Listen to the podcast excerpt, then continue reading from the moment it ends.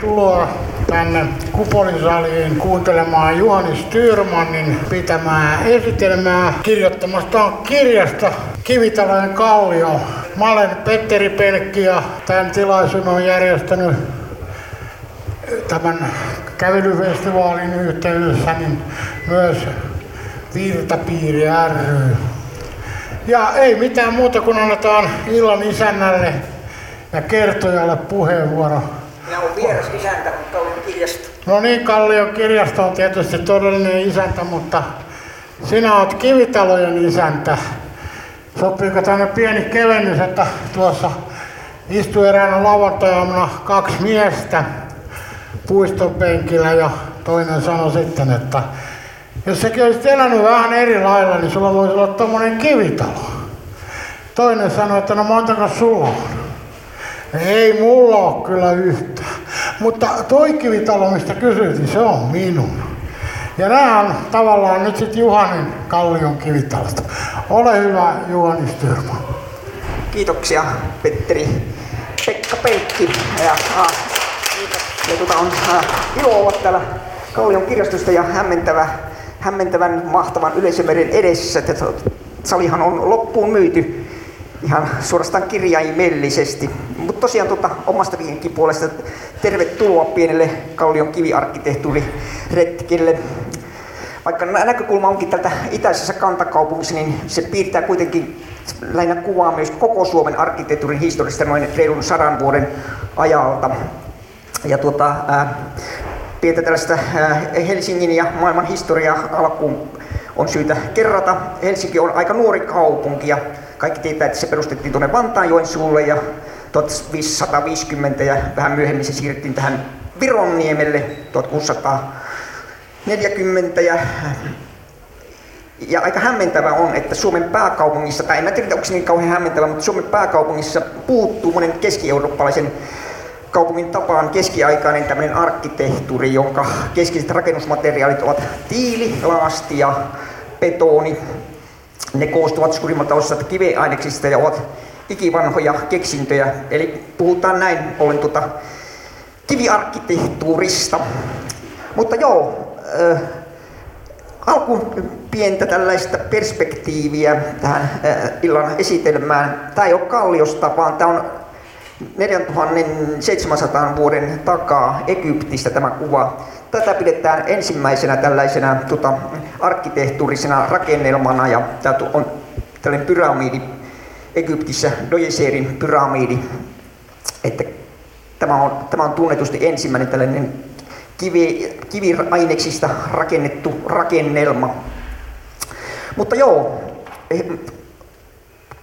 kavennetaan hieman tuota näkökulmaa ja siirrytään Helsinkiin. Helsingin tuota tunnetuin vanhin kivitalo on tämä Sederholmin talo tuossa Senaatin torin kulmalla 1757 rakennettu rakennus. Ja tuota, se on vanhin kivitalo. Uudet materiaalit voisivat alaa kuitenkin aika hitaasti Helsingissä, että esimerkiksi vielä vuonna 1880 Helsinki oli vain kolme viisikerroksista taloa. Kali oli, Helsinki oli aika pitkälti tämmöinen puutalovoittoinen kaupunki pitkälti tuonne, tuonne, tuonne 1800-luvulle saakka. Kymmenen vuotta myöhemmin kivitalot ja korkeimmat räystäät alkoivat olla jo, olla jo aika tuttua näkymää kaupunkikuvassa, nimittäin vuonna 1890 Helsinki oli jo peräti 27 viisikerroksista kivitaloja, yksi peräti kuuden kerroksen korkeuteen nouseva rakennus. Ja, ää, vuosi 1895 oli aika merkittävä vuosi tällaisessa rakentamisen historiassa Helsingissä. Silloin perustettiin perustettiin tota, tai tuli voimaan tällainen uusi osakeyhtiölaki ja perustettiin uusi luottolaitoksia ja merkittävin niistä oli tämä Suomen ää, kaupunkien hypoteekkikassa, joka alkoi rahoittaa tällaista rakentamista. Uuden Helsingin rakennuttajat olivat aluksi tämmöisiä yksityisiä yrittäjiä, mutta pian mukaan tulivat myös talohanketta varten perustetut osakeyhtiöt. Ja Kivirakentamisen tahti kiihtyi, kun tultiin uudelle vuosisadalle. Vuonna 1914 Helsinki oli jo alueita, joiden keskeisenä rakennuskantana oli jo tämmöinen kiviarkkitehtuuri. Ja, mutta, yksi merkittävimmistä alueista on, on tässä, joka on ehkä tunnetuin, eli tuota, kaikki tuntee Kata ja Nokan joka tota, ää, ää, tunnetaan tästä komeasta Jugendkorttelista, joka on ihan Euroopan mittakaavassa hyvinkin merkittävä, merkittävä rakennuskokonaisuus. Mutta joo, entä Kallio? Eikä ole syytä jo pikkuhiljaa siirtyä tänne Kallion puolelle. Kallion vanhimmat kivitalot oli, oli tämmöisiä tiilirakenteisia teollisuusrakennuksia ja vanhin edelleen kaupunkikuvassa oleva rakennus on tämä rakennus, joka on tuossa Hämeentien varrella. Tämä rakennettiin vanha, tämä kutsutaan niin vanha tulitikkutehdas, joka on tuossa Hämeentien, Hämeentien varrella, Hämeentien 1113. Tämän historia on aika mielenkiintoinen siinä, siinä mielessä, että se, sen arkkitehti on ensinnäkin tämmöinen V.L. Heimburger ja valmistui 1874. Ja tämä muutettiin tuossa 1800-luvun loppupuolella ää, asuinrakennukseksi ja tätä, tämä oli myös, myös asuinrakennus käytössä tämä kyseinen, kyseinen tota, talo. Ja sitten 1905 perustettiin tämä Elannon, osakeyhtiö Elanto, joka tuo, jonka keskusvarastoksi tämä sitten tuli, tuli tämä rakennus. Ja tässä, tässä mielenkiintoisena yksityiskohtana kerrottakoon, että talossa, talon seinässä tuossa logossa näkyy tuo kuuluisa Elannon kukka ja mehiläinen logo. Tässä se on ihan alkuperäisessä asussa, sitä vähän pikkuhiljaa muutetti, muuteltiin muuteltiin sitten vuosi, vuosien saatossa. Sitten vähän on syytä mainita näistä Muuten itse asiassa pienenä mainoskatona tähän alkuun, että kirja on muuten itse asiassa myytävänä tuolla taustalla. On kustantajan edustaja paikalla, että kirja on en tiedä tarkalleen ottaa mikä on, on illan hinta, mutta ehkä se on äh, kukkarolle sopiva. Mutta joo, tosiaan tota, äh, vähän näistä tyylisuuntauksista, mitä arkkitehtuurissa oli, niin 1800-luvullahan oli voimassa vallalla tällaiset niin sanotut kertaustyylit. Eli tuota, niin, puhuttiin tämmöistä uusklassismista ja näin kuuluu tällaiset kuten uusrenesanssi, uuskootikka ja uusparokki ja uusrokoko. Ne jäljitteli lähinnä tällaisia vanhoja arkkitehtuurityylejä ja niiden arvostushan oli aika alhainen jossain tuossa 1900-luvun puole, tai tuossa tällä, tälläkin vuosi, tai oikeastaan 1980-70-luvulla sinne arvostus oli aika heikkoa. Tänään ehkä niitä arvostus on enempi. Kalliosta löytyy pari aika puhdasoppista uusrenessanssitaloa. Tässä niistä pari kappaletta on syytä esitellä.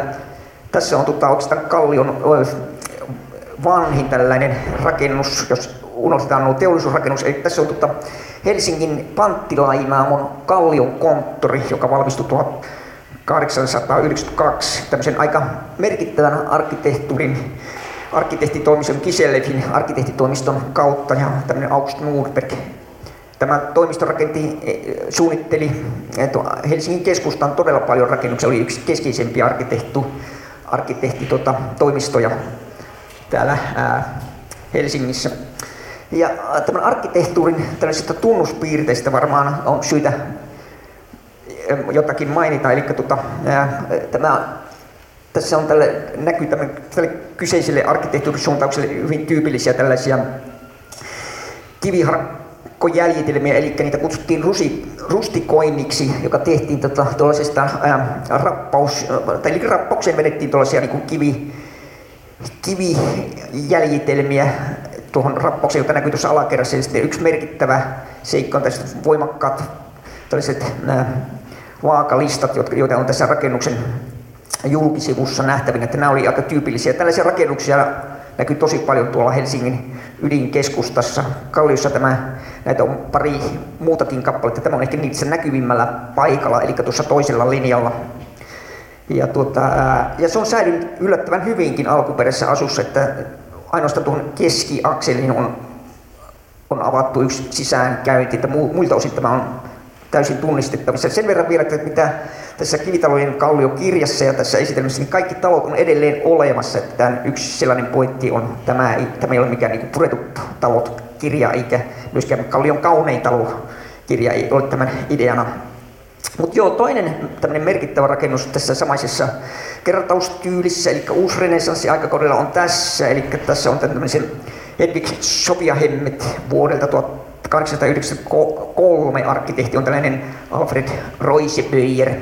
Ja tämän rakennuksen historia on myöskin aika mielenkiintoinen sillä tavalla, että tämä, on tällaisen perukkimestarilesken Edwig Sofia Appelruutin testamenttivaroilla varoilla tuota, raken, rakennettu ja tällaisiksi sairaskodiksi. Ja tämä, tämä edustaa vähän tällaisen uusrenessanssikauden tällaista ää, vähän kartanotyyliä. Ja tässä näkyy myös tälle, tälle ää, kertaustyylille ominaisia tällaisia va- voimakkaita vaakalistoja ja, ja tätä rust, rustikointia, eli tällaista kiviharkkojäljitelmiä näkyy tässä. Ja tähän rakennukseen liittyy myös tällainen siipirakennus tai piharakennus, jonka edessä tuo herra seisoo tuossa ja rouvat ovat päässeet poseeraamaan vähän tuon päärakennuksen eteen. Tämä talo edelleenkin on periaatteessa alkuperäisessä käyttötarkoituksessa. Tämä on edelleen nykyään tämmöinen ruotsinkielinen ää, vanhusten palvelutalo. Näin. Ja tota, ää, tämän, jos tuli mainittua, mainitaan vielä kertaalleen, että tämä on vähän tällainen ää, kartanomaista renesanssityyliä tämä kyseinen rakennuskokonaisuus.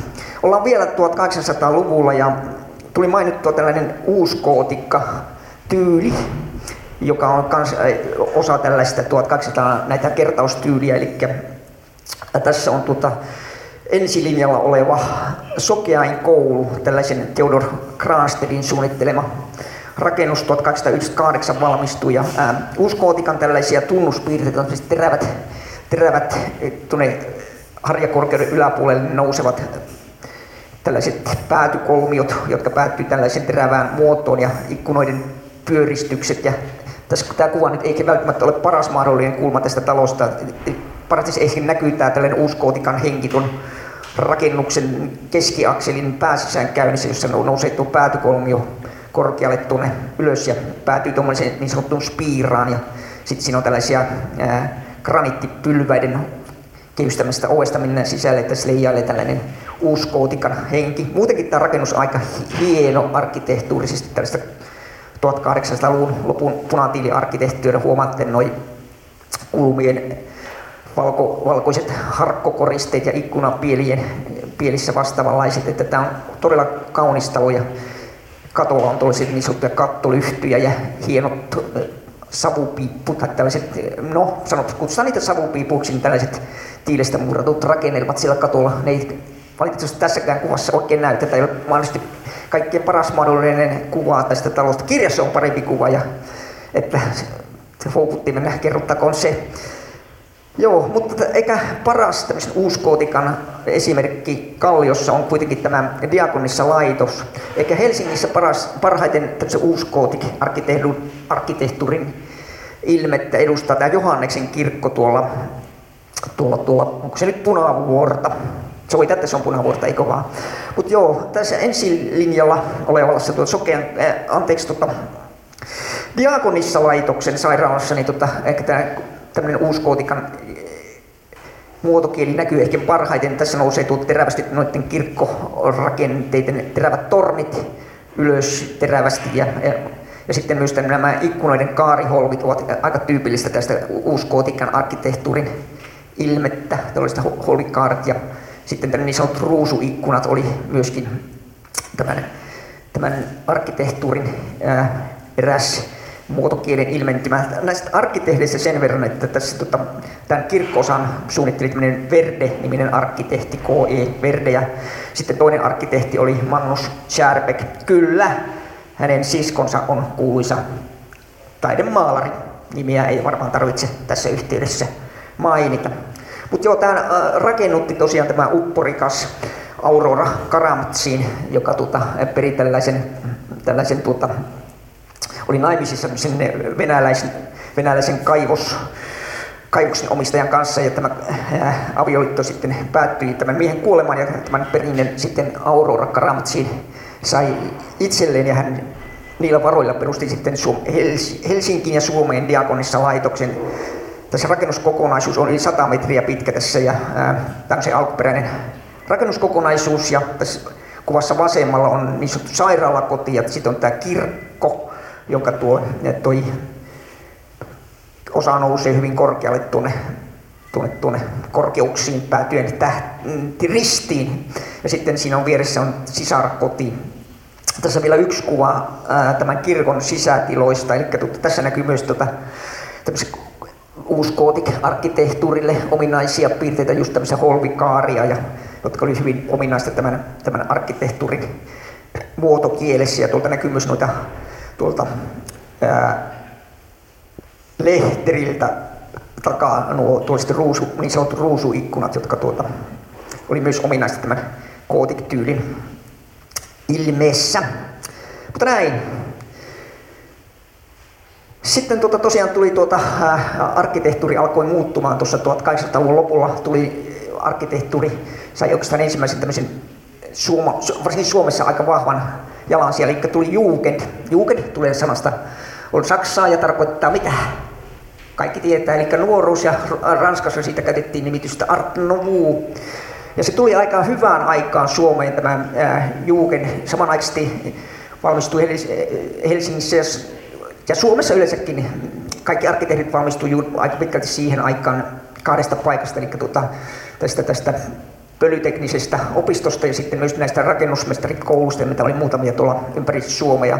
Nuoria arkkitehtiä valmistui just samanaikaisesti, kun Juuket iski läpi ja he ottivat aika luontevasti sen omaksi arkkitehtisuuntauksekseen ja, ja tuota, ää, Samanaikaisesti, kuten kaikki muistaa, myös on, oli tämä kuuluisa äh, fenomania-aate, eli tuota, äh, suomenmielisyyden aate, ja ottivat myös osaksi tällä, tavallaan tämmöistä suomenmielisyyden ilmapiiriä tämän, äh, tämän Jugendarkkitehtuurin.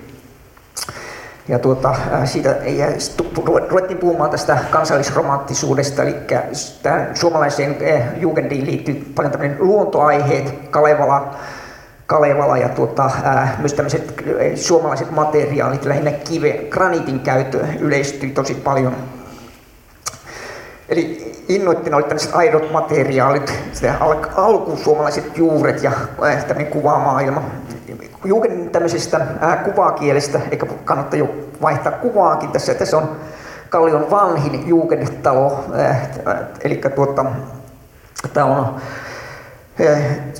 Tämän talon seinässä lukee, että valoa sokeille. Tämän, tämä valmistui 1906, eli aamukoiton talo Arla. Ja Jukenin tämmöistä ominaispiirteitä oli tämmöiset, tämmöiset pyöreät plastiset muodot, vaihteleva ikkunajako sekä laajoja pinta kattavat ornamenttikuviot, ja joissa oli myös luontoaiheita. Tyyliä leimasi aika pitkälle tämmöinen äh, vähän niin kuin leik- leikkisyys ja taiteellisuus.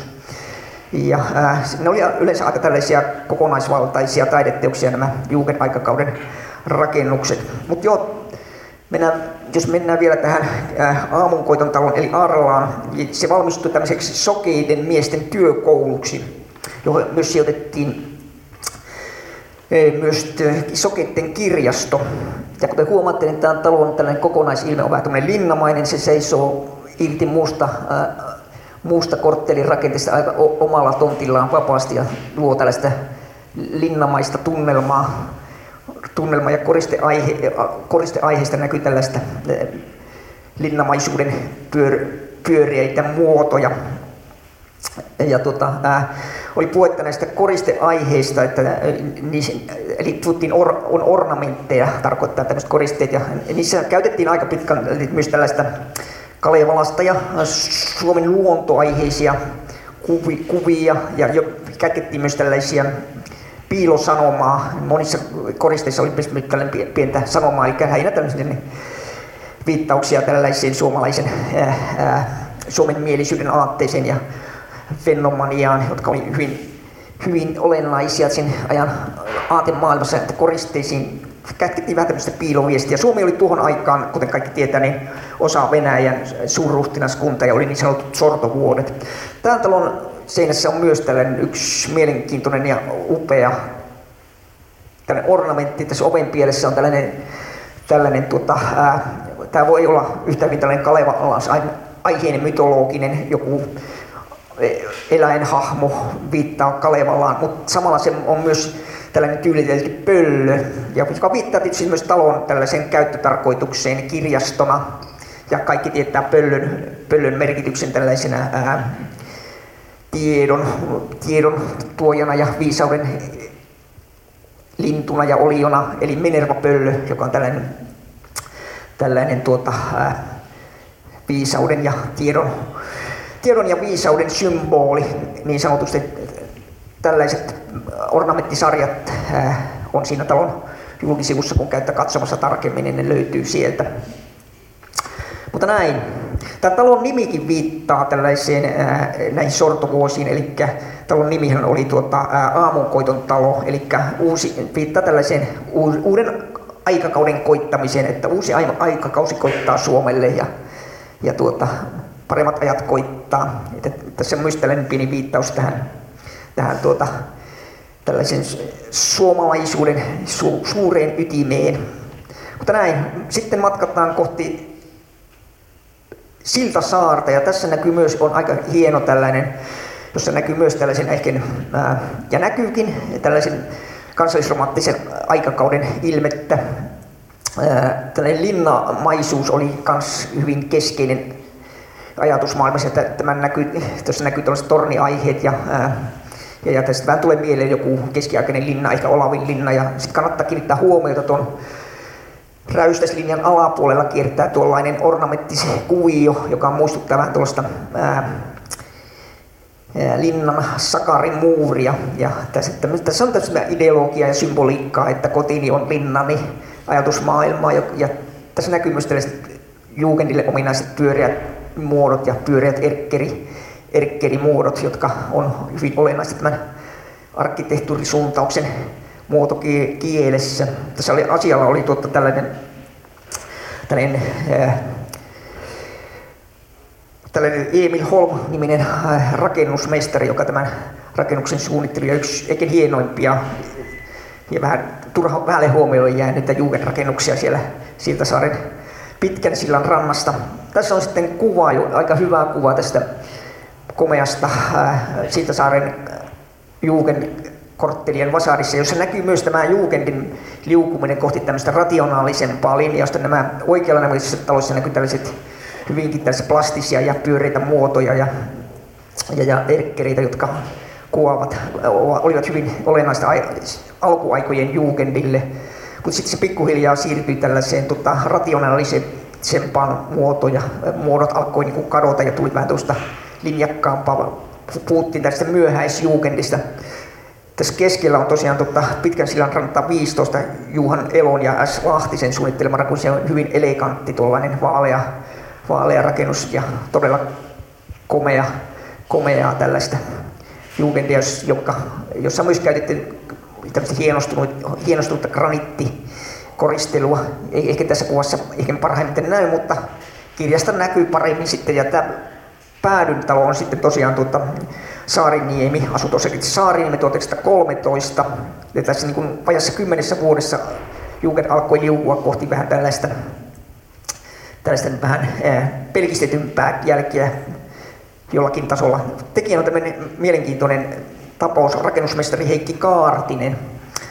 Ja mitenkään erikoistahan ei ollut, että rakennusmestarit suunnitteli 1900-luvun alussa taloja, että ne suun, melkoinen määrä rakennusmestareista oli arkkitehtien rinnalla oli myös suunnittelijoita. Heikki Kaartinen oli ylivoimainen rakennusmestarien suunnitteluosasto. Hän suunnitteli Helsingin noin 80 Jugend, tai yleensäkin rakennusta, että hänen, hänen uransa jatkui kyllä tuonne 20-luvulle saakka, mutta eikä Jugend-aikakausi oli hänen, hänen tuota, ää, kulta-aikaansa ja Sortapalasta lähtöisin ollut, ollut tuota, ää, tällainen, ää, tällainen tuota, mies, joka tänne Helsinkiin tuli opiskelemaan rakennusmestariksi. Ja, ää, kirjassa on itse asiassa omistettu ihan kokonainen luku Eikki Kaartiselle, että sieltä sitten tarkemmin.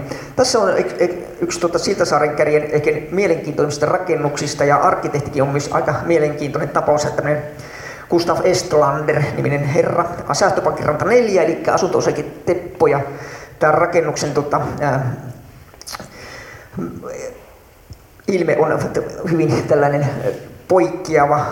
Ennen kaikkea siinä kiinnittää huomiota tuota kaksi tällaista tuosta torniaihetta tai, tai tuosta, jotka on vähän niin kuin irrallaan, er, eritetty irralleen tuosta kokonaisesta tuosta rakennusmassasta ja muodostaa vähän niin kuin kaksi omaa yksikköä, että tuollainen torniaihe ja sitten tuollainen toinen, toinen tuollaisella päätykolmilla varustettu. Eslander käytti eri materiaalia aika rohkeasti ja, ja, ja tuota, graniittia ja sitten erilaisten maali, värimaailmojen yhdistelmät oli hänen, hänen tuota, hänen tota, tavaramerkkejään. Boulevardilla on aika mahtava kokoelma Estlanderin töitä, että sieltä kannattaa, löytyy tota, hänen töitään. Tosi paljon tämä on Kalliossa ainut ja tuossa Siltasaari Jugendkorttelin kokonaisuudessa ja erottuu sieltä aika omaperäisenä Jugend-rakennuksena. Estlanderista täytyy sen verran mainita, että hän oli todella hämmästyttävä monilahjakkuus. Hän oli myös huippuurheilija, ensimmäinen suomalainen tällainen arvokiva kisamitalisti, joka 1898 voitti pikaluistelun Euroopan mestaruuskilpailussa peräti neljä kultamitalia. Ja hän puhdisti suorastaan pöydän. Hän voitti kaikki matkat silloin. Ne pidettiin tuossa itse asiassa hänen kotiradallaan tuossa eh, kaivopuiston edustan merellä Lisäksi hän oli loistava purjehtija, purjeveneiden suunnittelija ja teki, oli todella häm, hämmästyttävän monilahjakkuus. Eli kuului näihin sarjaan ihmisiä, jotka tekee mitä haluaa ja jotkut loput tekee mitä osaavat, mutta Eslander oli, oli lahjakkuus. lahjakkuus. Hänestä on tekeillä elämänkerta, en tiedä ihan tarkalleen missä vaiheessa se on, mutta, mutta sellainen on odottamassa, kyllä mies sen ansaitsee.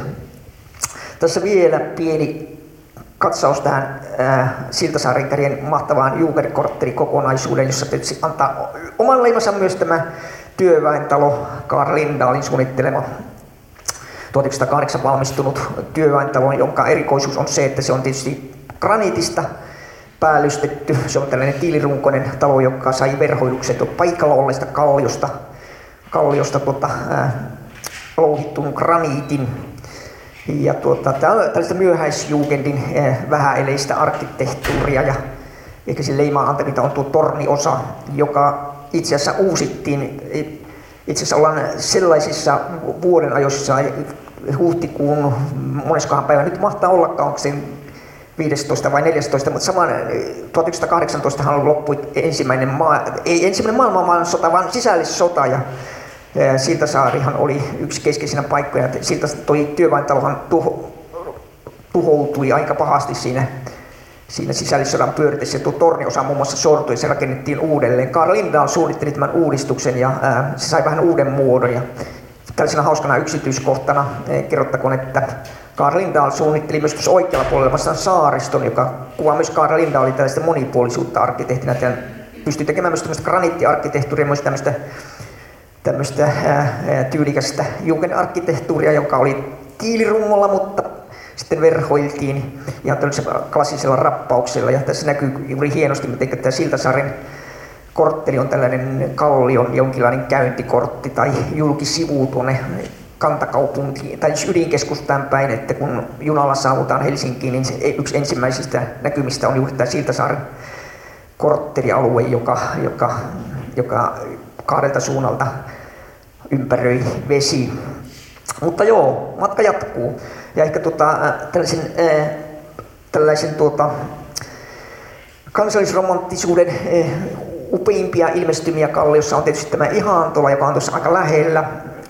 Työväen asunko, asunto-osakeyhtiön rakennuttama Ihantola, joka huokuu kyllä tällaista kansallisromanttisuutta yltäkylläisesti. Siinä näkyy juuri tällaisen kansallisromanttisen juukenille tyypillisiä kasvikoristeita ja torniaiheita, pyöritä, ää, erkkereitä, ikkunajako on hyvin, hyvin tota monipuolinen, oviaukot kehystää muhkeat granittikehykset ja ää, torniaiheet viittaa tietysti jälleen tuollaiseen linna-arkkitehtuuriin. Ja noissa päätykolmiossa on tuollaisen kirkkoarkkitehtuuriin liittyvää kuvastoa.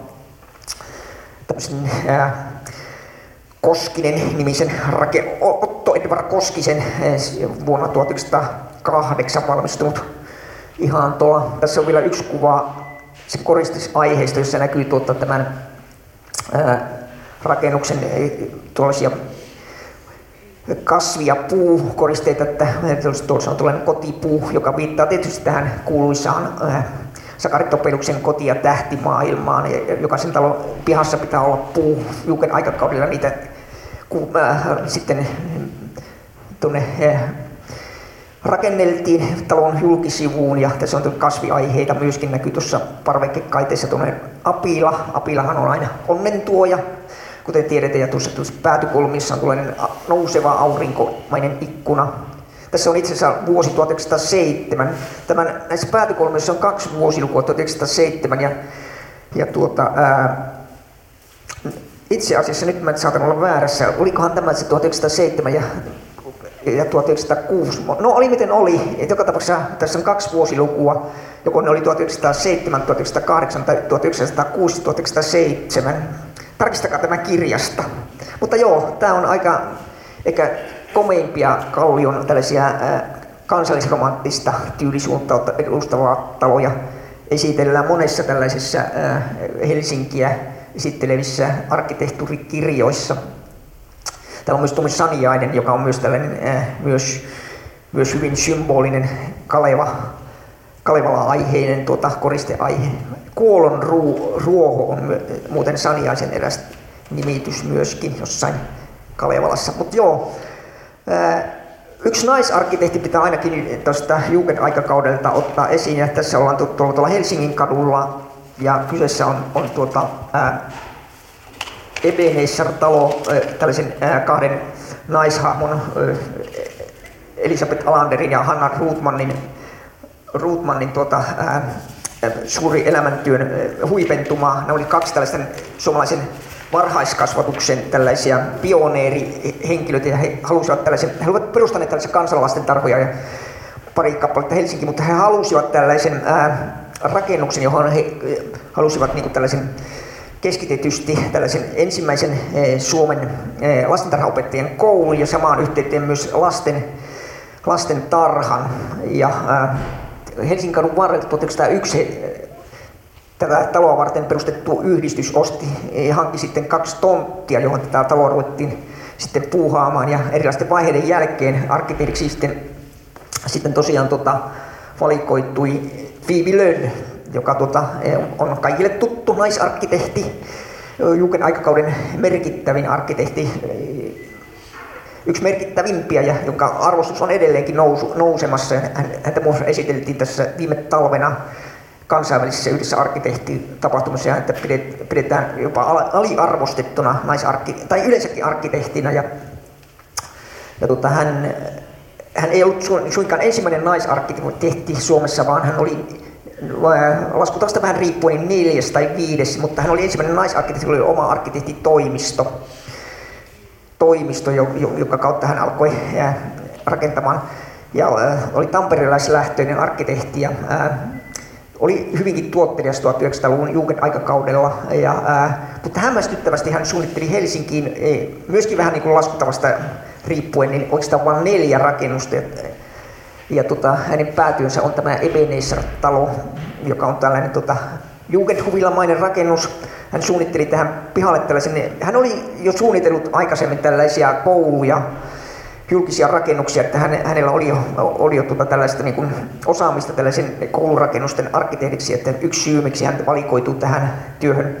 Ja tässä, tässä rakennuksessa hän eh, tavallaan yritti tällaista, tehdä tällaista hyvinkin, ää, hyvinkin tällaista lapsi myönteistä arkkitehtuuria, hyvin pienimuotoista. Tämä on vähän tämmöinen Jugendhuvilamainen rakennus, se on, on vedetty tuonne tavallaan tuonne tontin takalaitaan ja edessä on tuollainen puistoalue ja, ää, ja, ja tuota, tuo tällaista vehreyttä. Tämä, tämä oli äärimmäisen tarkoin harkittu ratkaisu myös sillä tavalla, että tämä, tämä puistoalue, oli, mikä tässä talon etupihalla on, tai piha-alue, niin oli tällainen puutarha, jota hyödynnettiin tällaisen sen aikaisen lasten varhaiskasvatuksen tällaisessa pedagogissa työ oli tavallaan työn kautta kasvatettiin lapsia, tai oli osa tällaista sen aikaista lasten kasvatusmetodeja, ehkä ne taitaa olla edelleenkin. Lapsi kasvaa työn kautta, myös leikin kautta. Muistaakseni tämä kuuluisa ää, Röbel aikanaan tämän asian ilmaisi. Mutta joo, tämä on tällainen hyvinkin taipuisaa ja notkeaa ää, tällaista jugendarkkitehtuuria poikkeaa ehkä muusta arkkitehtuurista ja tällaisen aikakauden arkkitehtuurista, että tämä, tämän muoton kielensä vuoksi, että Viivilönkään ei ehkä ollut tällainen äh, kaikkein puhdasoppisin äh, kansallisromanttisin jugendin esitaistelija tai arkkitehti. Tästä vielä yksi kuva tästä rakennuksen arkkitehtuurin yksityiskohdassa, että näkyy tällaisia Jugendille ominaisia plastisia muotoja, jotka kaareilee tuon kattolinjan, räystäislinjan mukaisesti ja tuo ikkunas puitejaos, tai tuo ikkuna aukossa on myös toistaa vähän tuota samaista linjaa. Ja tässä tämän, tämän talon julkisivussa on tällainen kuvasarja, eli ornamenttisarja, joka on myös hyvin erikoinen monella tavalla. Viivi Lönn ei harrastanut arkkitehtuurissaan juurikaan tämmöisiä ornamentteja ja vielä vähemmän esittäviä ornamentteja. Ja, ja tässä Ebenezer-talossa sellaisia hän tosiaankin tota, tekijä, hän itse on nämä suunnitellut. Toteuttaja se on joku muu, mutta tavallaan Viivilön piirsi itse nämä kuvat ja nämä on hyvin poikkeuksellisia ja suorastaan ainutlaatuisia, että ne kannattaa käydä katselemassa sieltä, sieltä, sieltä Ebenezer-talon julkisivussa. Näin. Se ehkä Viivi Lönnistä. Niin sen verran täytyy myön kertoa vielä, että 1900-luvun alussa Suomessa oli tosi paljon naisarkkitehtiä, vaikka tota, kaikki tietää, että naisilla oli tosi vaikeaa päästä tällaisen korkeakouluopintoihin. Kuten kaikki tietää, niin naisten piti tavallaan kieltää sukupuolensa. Heidän piti pyytää tavallaan keisarilta lupaa, lupaa päästä opiskelemaan, niin samalla kieltää omaa, omaa tuota, sukupuolensa, että naisille ei niin vaan korkeakouluopinnot avautuneet. Mutta Suomessa oli yllättävän paljon 1900-luvun alkuvuosina naisarkkitehtiä ja tässä yhteydessä ei välttämättä tähän kuulukka, niin on syytä mainita, että maailman ensimmäinen naisarkkitehti oli muuten suomalainen. Eli Signe Huunborg, joka tota, hänen suunnitteli Kallionkin yhden talon, se oli muuten puutalo, joka on purettu. Että että tuota, melkoisia tällaisia lasikaton särkiöitä löytyy jo 1900-luvun alku, alkuvuosilta. Mutta joo, jatketaan matkaa ja seuraava talo onkin, pitäisi olla tutun näköinen talo, eli ollaan tässä talossa Kallion kirjasto ja jälleen ollaan vähän niin kuin on vähän jälleen muuttumassa ihan toisen su- toiseen suuntaan. Kuten huomaatte, niin tämä poikkeaa ulkoiselta olomukseltaan. Tämä on hyvin tällainen tota, klassisen symmetrinen Koristelu on hyvin hillittyä. Rakennuksen pääjulkisivun ikkuna-aukot on jaoteltu tuollaisiin ikkunasarjoihin ja, sarjoihin. Ja, ää, kirjaston arkkitehtihan oli tällainen Karl, ja on, tai oli, miten se nyt luetaankaan, niin Karl Hort. Hän ei oikeastaan kuulunut tällaiseen, tällaiseen kansallisromanttiseen arkkitehtuurisuuntaukseen.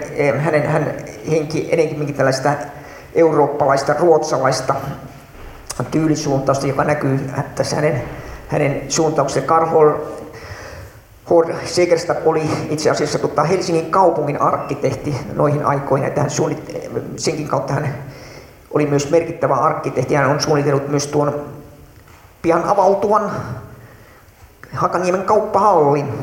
Hän oli siinä toisena arkkitehtinä. Ja hänen, hänen arkkitehtuurinsa oli just tällaista punatiiliarkkitehtuuria. Me tullaanpa tämän Kallion kirjaston sisätiloihin, eli tuota, ää, toi, tavallaan kun astutaan tuosta pääovesta sisään, niin tavallaan tämä tila jatkuu tällaisena tilasarjana. Tullaan tämmöiseen portaikko kokonaisuuteen, joka jatkuu sitten tämmöisenä holvikaarina kohti tätä, tätä tilaa, jossa me nyt olemme, eli tämä, tämä kupollisali, joka tässä, tässä ympärillä, nyt voitte vaikka katsella ympärillenne, ja tota, tästähän varmasti tulee monelle mieleen Rooman Pantheonin temppeli.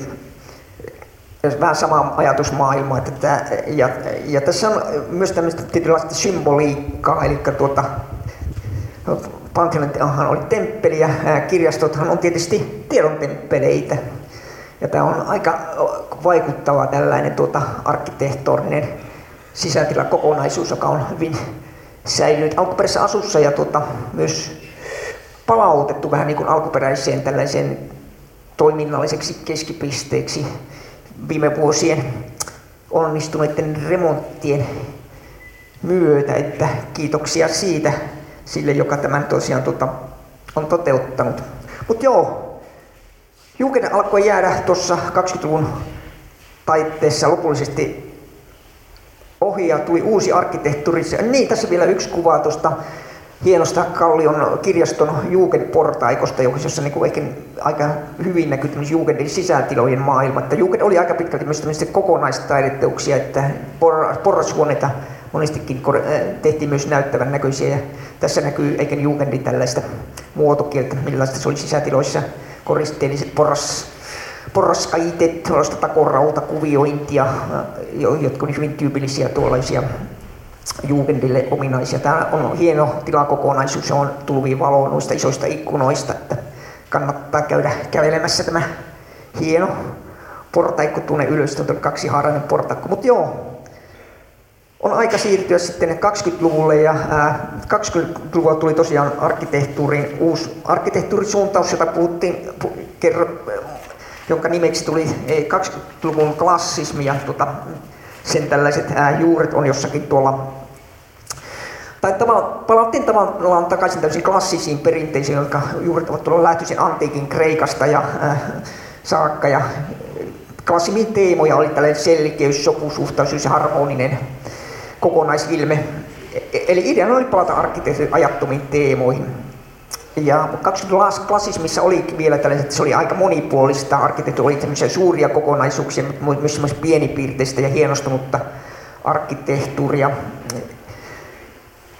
Ja tota, yksi merkittävintä 20-luvun klassismissa oli se, että se oli, kun se tuli Suomeen, se tuli tähän tuolta Ruotsin kautta. Ja samalla oli oikeastaan 20-luvun klassismi oli ensimmäinen arkkitehtuurisuuntaus, joka oli ensi, itsenäisen Suomen aikaan syntynyt arkkitehtuurisuuntaus. Juukenissa oli vielä tietysti tällaisen Venäjän ajan ajatusmaailmaa ja lähinnä viittauksia Venäjän, Venäjään, lähinnä vähän tässä, tässä symboliikassa, mutta 20-luvun arkkitehtuurissa haluttiin, oltiin jo tavallaan eurooppalaisia ja haluttiin olla osa Skandinaaviaa ja integroitua osaksi suurta Eurooppaa ja sen takia 20-luvun klassismi Klassismi otettiin Suomessa suurella ilolla vastaan tietenkin. Muuten 20-luvun klassismin yhteydessä käytettiin muuten paljon sanaa modernismi. Ja tää, tässä on tosiaan Kallion äh, ehkä yksi parhaimpia esimerkkejä 20-luvun klassismista, työväenopisto Gunnar Taucherin ja P.E. Blomstedin suunnittelema Rakennus valmistui 1927, suhteeltaan hyvin pelkistetty, kuten huomaatte, kapea runkoinen rakennus, selkeä harjakatto, kevyt rakenteinen räystäsikkunat on kauniisti, ryhdikkäästi tasajakoisia ja tässä, tässä näkyy, että astutaan talon sisään tällaisesta komeasta, komeasta sisäänkäynnissä, jossa näkyy 20-luvulla kaikki muistaa tämän kuuluisan Egyptin hautalöydön, Tuthakamon hautalöydön, joka mullisti lähinnä koristeaiheet. Ja tässä, tämä viittaa vähän tällaisen egyptomanian aikakauteen tämä, tämä, tämä komea sisäänkäynti, mikä tässä työväentalossa Ah, anteeksi, työväenopistosta. Oh, puhuinko mä, montako kertaa mä sanon työväentaloksi tätä. Mutta joo, tämä on työ, Helsingin kaupungin työväen työväenopisto, joka on tosiaan tota Helsingin kaupungin rakennuttama. 20 arkkitehtuurissa oli, tuli, muuttui myös tämä, nämä koristeaiheet ja lähinnä tosiaan tämä egyptiläisyyden vaikutus alkoi näkyä ja hyvin vahvasti tässä koristeaiheessa. Ja työväenopiston koristeet on yksi hienoimpia Helsingissä. Siinä on aika hieno kuvasarja, jossa on myös, voisi kuvitella, että siinä on pieni tarina. Ja tota, asialla on tämmöinen 20-luvulla ää, ää, maineeseen noussut Gunnar Finne, äärimmäisen tuottelias äh, ornamenttitaiteilija, joka, jolla oli vähän arkkitehtuuritausta ja, ja hän, hänestä tuli ylivoimaisesti eniten tehnyt ja työllistetty ornamenttitaiteilija ja monet arkkitehdit käytti hänen, hänen tuota kuvakieltään. Kuten huomaatte, niin siinä on tällaisen Egyptin arkki, äh, tällaisen taiteen ilmettä tässä hänen, hänen tuota, äh, tällaisessa kuvakielessään. Eh, mutta hän loi siitä vähän semmoinen itselleen tunnistettavan kädenjäljen. Ja tässä niin kuin, ruumis on aika tyypillinen tällaisten egyptiläisen tuon ajan menneiden aikojen taiteeseen viittavat, että eli tuota, ruumis kuvattiin edestäpäin, mutta kädet ja jalat oli vähän niin kuin tällaisen sivusuunnassa. Ja tässä on myös symboliikkaa. Tämä naishahmo ojittaa käteensä tuota Helsingin vaakunaa kohta ja tavallaan siinä kiittää Helsingin kaupunkia, että tällainen opinahjo on, on, tuota, on perustettu kaupunkiin kaikkien kansalaisten, kaupunkilaisten iloksi. Tässä pääoven yläpuolella on myös hieno tällainen medaljonki, koristen medaljonki, ornamentti. Tämä on myös Gunnar Finnen tekemä tässä on tällainen alaston mies. Hahmo kulkee määrätietoisesti eteenpäin. Alastomuus onhan on aina tällaisen, tota, nää, tällaisen avoimuuden ja, ja tällaisen vastaanottavuuden symboliikkaa viittava, viittava tällainen tuota, vertauskuva. Ja olkapäällä on pöllö, eli tuota, jälleen Minerva-pöllö, joka kuiskii viisauksia tälle miehelle. Mutta tässä on seuraava kuva tällä, vielä tällä läntipuolisella seinällä, jossa Gunnar Finne on tainnut vähän heittäytyä humoristiseksi.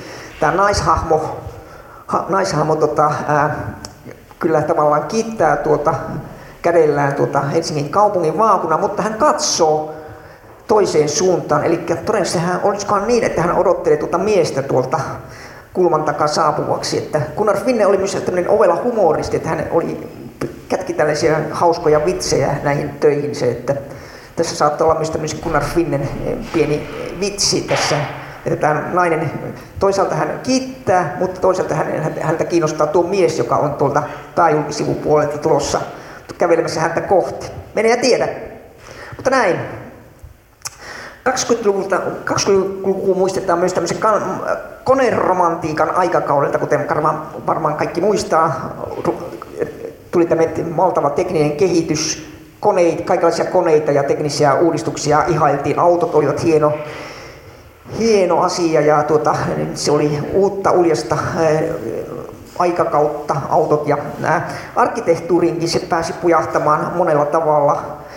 Ja tässä tuota, tämmöinen Leuto A. Pajusen suunnittelema Remingatu 11. Leuto A. Pajunen oli myös rakennusmestari, teki tosi paljon taloja Helsinkiin suunnittelija.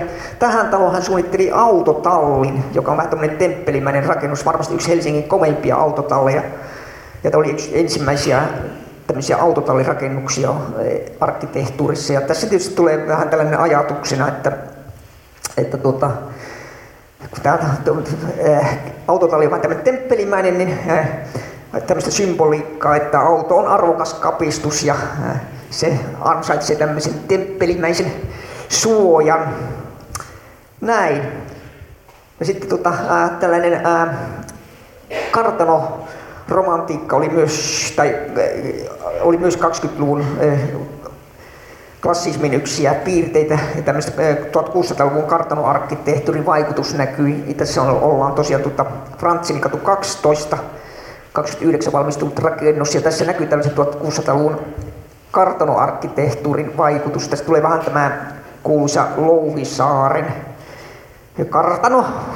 Tunnetaan herra Mannerheimin kotitalona, kuten varmaan muistatte, että tämä vähän viittaa vähän siihen. Tämä on tosi tyylikäs tällaista 20-luvun hienopiirteistä arkkitehtuuria, hyvin tarkoin harkittuja yksityiskohtia ja noustaan tuollaisen kaksihaaraisen portaikon kautta tuohon pääovelle. Komea talo ja tota, tämän tekijä on tämmöinen T.A. Elo, joka oli yksi ää, merkittävimpiä arkkitehtiä, tai en tiedä merkittävimpiä, mutta teki tosi paljon oli yksi keskeisimpiä funkiskauden arkkitehtiä, teki lähes sata suunnitteli lähes sata taloa Helsinkiin. Tämän talon tällaista kartanomaisuutta myös korostaa tuolla toisella puolella oleva, Torkkelimäen puolella oleva tällainen viheralue, että tämä sillä tavalla nousee myös tällaisena 20-luvun klassismin tällaisena kartanoarkkitehtuurisuuntauksena esiin. Eli 20-luvun arkkitehtuurissa oli tosi paljon vivahteita kuitenkin. Temppelimäisyys oli, liittyy aika vahvasti tällaisen 20-luvun klassismiin ja, ää, ja se sopii aika hyvin koulurakennuksiin. Ja tässä on tuota, kaikkien tuntema Kallion yhteiskoulu, joka moninaisten vaiheiden jälkeen päättyi tuota tänne, tuohon Kallion kirjaston läheiselle tontille. Ja Väinö Vähäkallio sen pääsi suunnittelemaan 1929. Ja tässä on tämmöinen hyvin klassistisen palatsimainen julkisivu. Ikkunat on jäsennelty tuollaisiin sarjoihin ja voimakas räystäslista, joka kätkee harjakaton ja sisään astutaan tuollaisesta komeasta ää, pyöreästä ää, holvimaisesta sisäänkäynnistä. Tuossa oven yläpuolella on jälleen kerran Gunnar Finnen suunnittelema sellainen medaljokisarja, joka kertoo tällaista erilaisten oppimaailman kuvakieltä. Sitä voi käydä ihailemassa sitten vaikka tämän tilaisuuden jälkeen, kun ei se ole ostaneet kirjan, niin tuota, voitte käydä katsomassa noita kuvasarjoja. Se on hieno, hieno kuvasarja, jossa näkyy näitä kaikenlaisia oppimisen eh, symboliikkaa. Talon sisätiloissa eh, myös jatkuu tämä tällainen tietynlainen arvokkuus, arvokkuus ja juhlavuus opiskelun arvokkuutta haluttiin korostaa tällaiselle, tällaiselle että tullaan tämmöiseen avaraan aulatilaan, josta noustaan sitten noin koulutiloihin tämmöistä tyylikästä portaikkoa pitkin. Ja, ää, tuossa portaikon yläpuolella on erittäin komea tällaisen lasimaalaussarja. Ja tämä myös kuvaa tällaista opiskelun opiskelin symboliikkaa, kaikki tunnistaa, mitä kaikki tässä tarkoitetaan. Että no vasemmalla on tietysti lukutaitoa ja sitten maantiedettä ja nämä kaksi muuta on tästä tiedettä. Ja tieteen maailmaan viittaavaa kuvaa, todella komea, hieno kuvasarja, joka on näkyy kyllä ulos, mutta parhaiten sitten havainnoitavista tuolta sisätiloissa. Ja siellä tietysti toi jälleen kerran tuo viisauden symboli, Minerva-pöllö istuu tuon Herran olka päällä. Todella hieno kuvasarja. Se on tehnyt tällainen Hongel Forström maalausliike, joka vastasi muutenkin tämän talon alkuperäisestä maa, komeasta sisätilaa koristen maalauksesta. Teki aika paljon muuten tämä maalausliike Helsinkiin jo töitä silloin 20-luvulla. Mutta näin. Matka jatkuu. Tässä on hyvä kuva siitä, miten tuota, paljon muuten kello on, ettei ei ole vielä vielä päästä tekemään kauppoja. Ehkä me ollaan vielä hyvästä aikataulussa, mutta tässä näkyy aika hyvin, tota, kuinka kivitalojen kallio alkoi kasvaa. Tässä on tuossa Torkkelimäen rinteessä, täällä on, on noussut tosi paljon kivitaloja ja kalliota rakennetaan hurjalla, hurjalla tuota tempolla ja, ää, ja tuossa oikealla rakennetaan tällaista mieletöntä kivimuurirakennelmaa ja vasemmalla näkyy tuo kuuluisa Torkkelimäen ää, talon fasaadi ja tuossa keskellä on valmistella Helsingin, Helsingin teollisuuskoulu, joka on, seisoo tuolla, tuolla, tuolla suunnassa tänäkin päivänä. Aika, tämä on aika hieno kuva siitä, miten tuota, valtavassa rakennusvaiheessa Kallio oli tosiaankin tuossa 20-luvun taitteessa ja varsinkin Torkkelimäkiä rakennettiin kiivaaseen tahtiin. Tai se sai aivan uuden kaavan silloin 1920-luvulta. Alun perin ajatus oli rakentaa Kallio kallio täyteen tällaista mm, ruutukaavaan sisältyvää eh, eh, kaupunkimaisemaa, mutta Torkkelin mäki lopulta päätyi sitten, että siitä tehtiin tällainen puistomainen kaupungin osa, puutarhakaupungin osa. Birger Brunila suunnitteli tämän uuden, uuden kaavan sitten tähän Torkkelimäen päälle. Kallion alipodin oli peräti yhdeksän linjaa oli suunnitteilla. Lopulta jäätiin vain viiteen. Mutta näin, tässä vielä kuvaa tästä ehkä tunnetuimmasta Torkkelimäen tällaisesta talorivistä, jonka ehkä merkittävin on tällainen, tekijä on tällainen yhtenäisyys, pastellivärejä ja, ja, ja tota, koristeaiheet ovat aika tyypillisiä 20-luvun klassismille olevia tällaisia pilastereita, pyllyväitä ja koristelistoja ja medaljonkeja. Tässä keskeisenä arkkitehtian oli tässä Torkkelimäellä oli tällainen Jarno Pelto, ei Jarno Peltonen, vaan anteeksi, Jalmari Peltonen, joka tota, oli, jonka suunnitelmista oli suurin osa näistä tavoista. Jalmari Peltosen tekemän päätyö löytyy tuolta Töölöstä, ne kuuluisat Välskärin kadun tällaiset art deco-talot, jotka on aivan ainutlaatuisia Helsingin arkkitehtuurissa. Mutta ei niistä sen enempää, kun on tuolla väärässä kaupungissa. Tässä muutamia tuota 20-luvun arkkitehtuurille ominaisia tuota, koristeaiheita. Tässä on tämmöinen niin sanottu medaari, medaari Orion, mediori, meni sanat sekaisin, mutta tämmöinen medior ää, ornamenttikuvio, joka tulee tällaisesta ää, Turkissa virranneesta joesta, joka mutkitteli sillä ää, tavallaan tällaisena käärmemäisesti, mutta se muutettiin tällaiseksi tuota, ää, hyvinkin kulmikkaaksi äh, muodoksi ja se sai oikeastaan ideaa tästä kyseisestä jo, joen, joen muodosta. Sitä eri tavalla tuota varioitiin, tässä sitä on tehty tuon tyyppisiä, mutta se myös viittaa tällaiseen antikin aikaiseen, aikaiseen tuota, kuvastoon ja myös tähtikuvio on hyvin tyypillistä sen aikaiselle,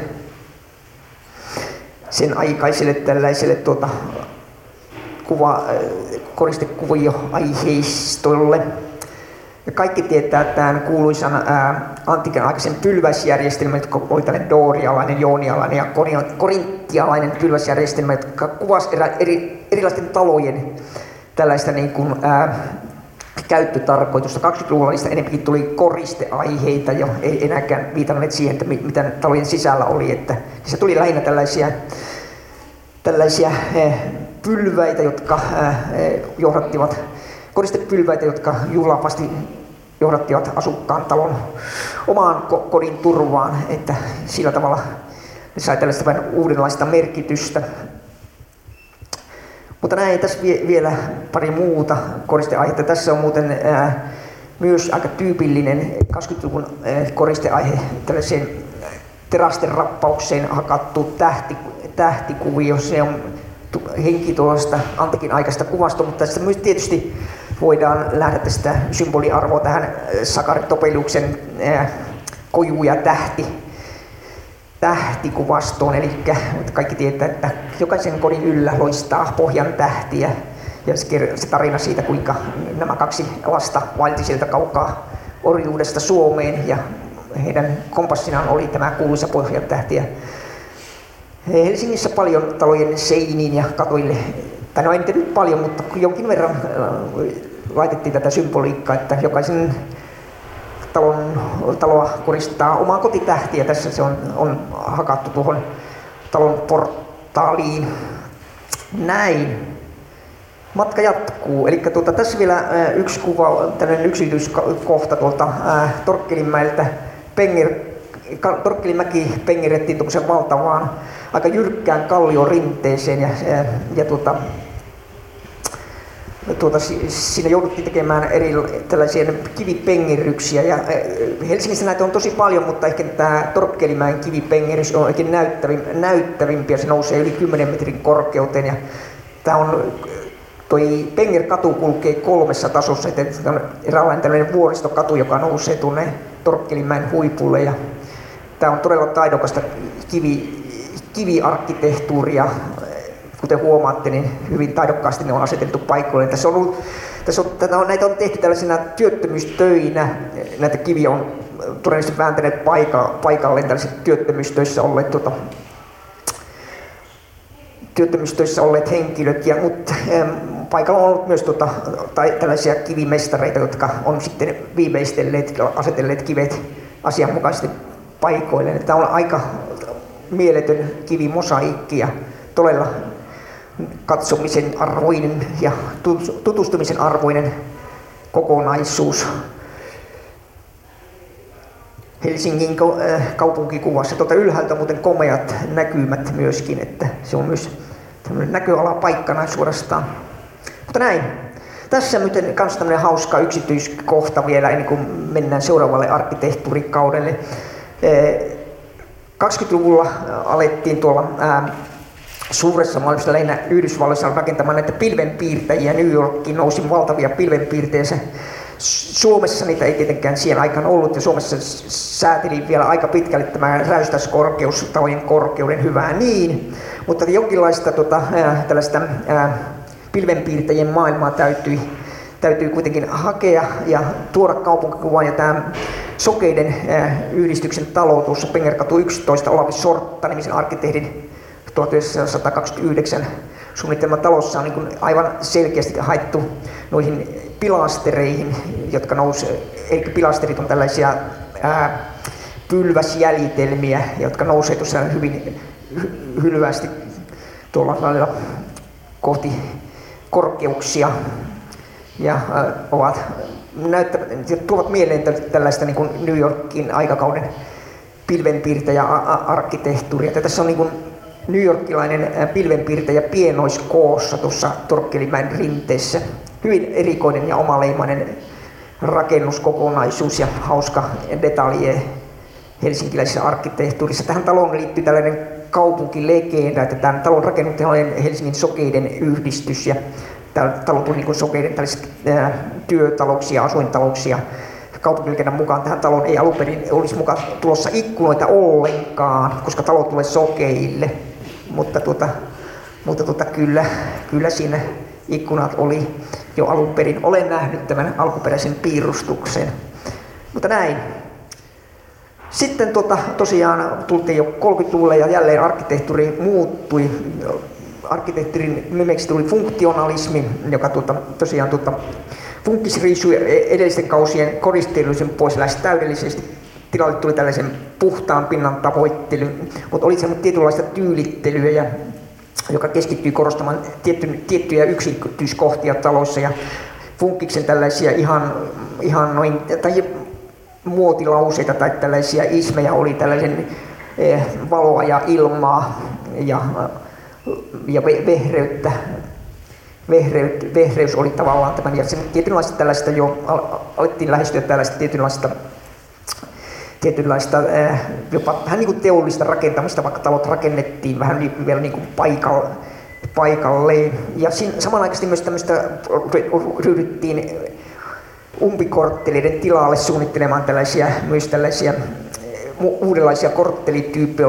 Tuli tällaisia, ter, to, tällaisia tota, korttelityyppejä kuin puolisuljettu, puoliavoin ja avoin kortteli. Ja tota, tietysti näitä tällaisia teesejä oli aika vaikea toteuttaa tällaisessa umpikorttelimaisessa kantakaupungissa, mutta niitä alettiin kuitenkin toteuttaa pikkuhiljaa ja vähän niin kuin Tukholmassa oli vastaavia tehty samanaikaisesti. Tämä esimerkki on tuosta ää, Siltassa, ää, anteeksi Hakaniemestä Viernimen kadulta ja tässä on tämmöinen ää, mielettömän suuri yhtenäinen 1930-luvun funkkiskokonaisuus, jossa toteutettiin tavallaan kaksi tässä on tämä, toinen osa on tällaista umpikorttelia, toinen on tämmöinen puoliavoin kortteli ja sinne halkaisee Hakaniemen kujaa. Ja tämä on aika mielettömän upea kokonaisuus ja eh, ehjä kokonaisuus 1930-luvun rakennussuunnittelun eh, ihanteita. Tämän, itse asiassa tämän suunnitelman teki tämä jo aiemmin mainittu, mainittu tuota, äh, Kaarti, Heikki Kaartinen, mutta hän ei itse toteuttanut, vaan tätä, tämän toteutti sitten lopulta joukko nuoremman polven arkkitehti, joista muutama kannattaa mainita. Eli tämä on tämmöinen Helge Lundström, Arvo Elo ja, ja Veli Klami oli tässä keskeisiä arkkitehtiä. Tässä, tässä kokonaisuudessa on peräti 1200 huonetta käsittävä tuota, kokonaisuus. Ja tämä funktionalismin yksi ehjempiä kokonaisuuksia ja ensimmäisen yhtenäisiä kokonaisuuksia, mitä tällä Kallion, tai itäisessä kantakaupungissa yleensäkin oli. Pennä, yksityiskohtana vielä kerrottakoon, että tuossa etualalla näkyy tuo Hakaniemen silta, joka on tässä kuvassa juuri valmistunut ja kaikki tietää, että sitä ollaan nyt just purkamassa tuota silta ja tilalle on tulossa uusi silta. Että tässä, tässä ollaan siinäkin mielessä ainutlaatuisen kuvan edessä. Joo, jatketaan matkaa ja tässä on äh, tässä ollaan tuota tällainen ää, toisen, vähän vastaavanlaisen ilmapiiri, vastaavallisessa ilmapiirissä, eli tuota, ollaan Hämeentie 38 ja, ja monet muistaa tämän talon, tai tietävät tämän talon tällaisen vitsikkään lempinimen Kampoviineritalot. Ja tämä myös on osa tällaista, tällaista tuota, ää, funkkiskauden ihanteita, eli tämä tämmöinen kampamaisuus, jossa tuota, talot on avattu, avattu tuota, korttelit avattu toiselta suunnalta avoimeksi ja tavallaan saadaan valoa mahdollisen syvälle tuonne korttelirakenteen sisään. Ja tuota, tämä suunnitelma tehtiin 1930 tämmöisen äh, silloisen kaupunkisuunnittelun Suren Kurun Harald Andersenin toimesta. Ja tämän ensimmäisen osan toteutti tällainen Väinö Vähäkallion toimiston kaksi arkkitehtiä, Georgi Jääkeruus ja Antero Perna ja merkittäviä Vähäkallion yhteistyökumppaneita. Sitä alkuperäisestä, alkuperäinen idea, se tehtiin ensin vain tämä kaksi taloa, mikä on tässä vasemmalla ja sitten lopullinen se muodostettiin 150-luvulla, kun tämä rakennettiin tuon loppuun. Tässä näkyy myös funkikselle ominaisia, funktionalismisen ominaisia ominaista yksityiskohtia, suurikokoiset ikkunat, kulmaikkunat tuli funkkisaikakaudella muotiin ja, ja, tuota, ja, ja sillä tavalla tämä on myös hyvin edustava näyte tällaisesta tästä valoisuuden ja ilman yhteenliittämisestä arkkitehtuuriin ja rakennussuunnitteluun. Mutta joo, tässä on sitten tota, ää, myös tämmöistä punkkista, joka on taas puolestaan sijoitettu tämmöiseen umpikortteliin. Ja tässä asialla on tota, mielenkiintoinen arkkitehti Helki Lundström, palataan siihen vähän myöhemmin. Ja tässä, tässä näkyy myös aika hyvin tämän funkkiksen tällaisia muotokieleen liittyviä yksityiskohtia. Voimakas räystäslista, joka, joka korostaa tällaista talon funktionaalisuutta ja kuutiomaisuutta. Sitten tämmöiset nämä eh, kulmikkaat erkkerit, eh, kolmeen suuntaan avautuvat ikkunat tässä erkkerissä ja isot ikkunat. Ja, ja tuota, tähän taloon liittyy pieni tällainen ää, suomalaista historiaa ää, liittyvä tapahtuma, nimittäin jouluaattona 1943 Lyyliä Vieno Haloselle syntyi tyttövauva. Ja tuota, loppu onkin Suomen suurta historiaa, nimeä tuskin kuka, kuka tämä pienoinen herttainen tytteli olikaan, niin tuskin on turha mainita ja naisen saavutuksia kertailla. Nainen asustaa edelleenkin tässä todella lähellä tätä synnyin kotiaan. Mutta joo, tässä on tota, kans tota, yksi komeimpia esimerkkiä tällaista funktionaalisesta korttelikokonaisuudesta. Todella tyylikäs kokonaisuus tuolta Vaasankadun, Vaasankadun maisemista. Ja tässä näkyy just todella upeasti tämän, eh, kokonaisuus. Voimakas räystäslista sitoo yhteen tässä kolme taloa ja on, on niitä suorakaiden erkkereitä, isot ikkunat, kulmaikkunat ja, ja sitten kivijalkakerrosta korostaa tällainen tällainen terastin rappauksella erotettu osa. Tässä asialla oli hyvinkin ahkerat arkkitehdit, tällaisille L.E. Mansten ja Arvo Elo, jotka tämän suunnitteli 1937. Todella upea kokonaisuus ja yksi hienoimpia kokonaisuuksia täällä itäisessä kantakaupassa. Tulee vähän töölöllä, töölö mieleen tästä takatöölön maisemat, että hieno ja hyvin säilynyt sitten nämä kaikki alkuperäiset yksityiskohdat ikkunan puitejakoon hyvin alkuperäisessä kuosissa, että upea talo kokonaisuus. Mutta joo, tästä tuli mainittua tämä Helge Lundström, joka on kyllä ansaitsee, ansaitsee tulla esitellyksi. Tässä on herra Helge Lundström, äh, 1900 syntynyt tuota, äh, mies, joka 20-luvulla tuli opiskelemaan arkkitehtuuria Helsinkiin ja kirjautui arkkitehti, arkkitehtiopintoihin. Hän jo arkkitehtiopintojen aikana pääsi töihin erilaisiin arkkitehtitoimistoihin ja alkoi piirtä, suunnittelemaan taloja. Ja oli mukana monien arkkitehti, arkkitehtitoimistojen palkkalista, mutta pian hän huomasi, että minkä ihmeen takia hän tekee töitä muille, kun hän pystyi tekemään niitä itsenäisesti. Hän perustikin oman arkkitehtitoimiston ja, ja hänestä tuli rakennuttajien tällainen melkein lempilapsi funkkiskaudella. Ja ja hänen huikea urallaan hän suunnitteli Helsinkiin hämmästyttävän määrän taloja, 300 kerrostaloja, joka on aivan käsittämätön määrä. Häntä voidaan pitää tällaisen funkis, eräänlaisen, aika pitkälti tällaisen niin sanotun töölöläisen, töölöläisfunkkiksen ää, kasvojen luojana, että lähinnä sen takia, että hän teki eniten taloja ja ää, miksi hän päätyi tällaisten niin rakennuttajien suosioon, että hän, hän oli äärimmäisen kustannustehokas ja osasi arvioida kustannukset hyvin ja rakennuttajia tällainen, tällainen tuota, suunnittelija kyllä kauheasti miellytti. Niin monet on sanottu, että eh, Helge Lundström käytti aina samaa arkkitehtuuripiirustusta, mutta hän aina sillä oli, hän, sanoi, että hän on kumiplanssi-arkkitehti, että hän tietyllä hän oli kuminauha, jolla hän vähän niin kuin muutteli näitä taloja, mutta hän oli kuitenkin aika tehokas ja teki aika tyyli, tyylikästä, vaikka nyt ei mikään niin kuin ehkä tyylillisesti tyylillisesti mikään uudistaja tyylille, mutta antoi kuitenkin vähän oman leimaisen tyylinsä ja oli tosiaan kesken hahmo luomaan Helsingin kaupungin kuva 1930-luvulla.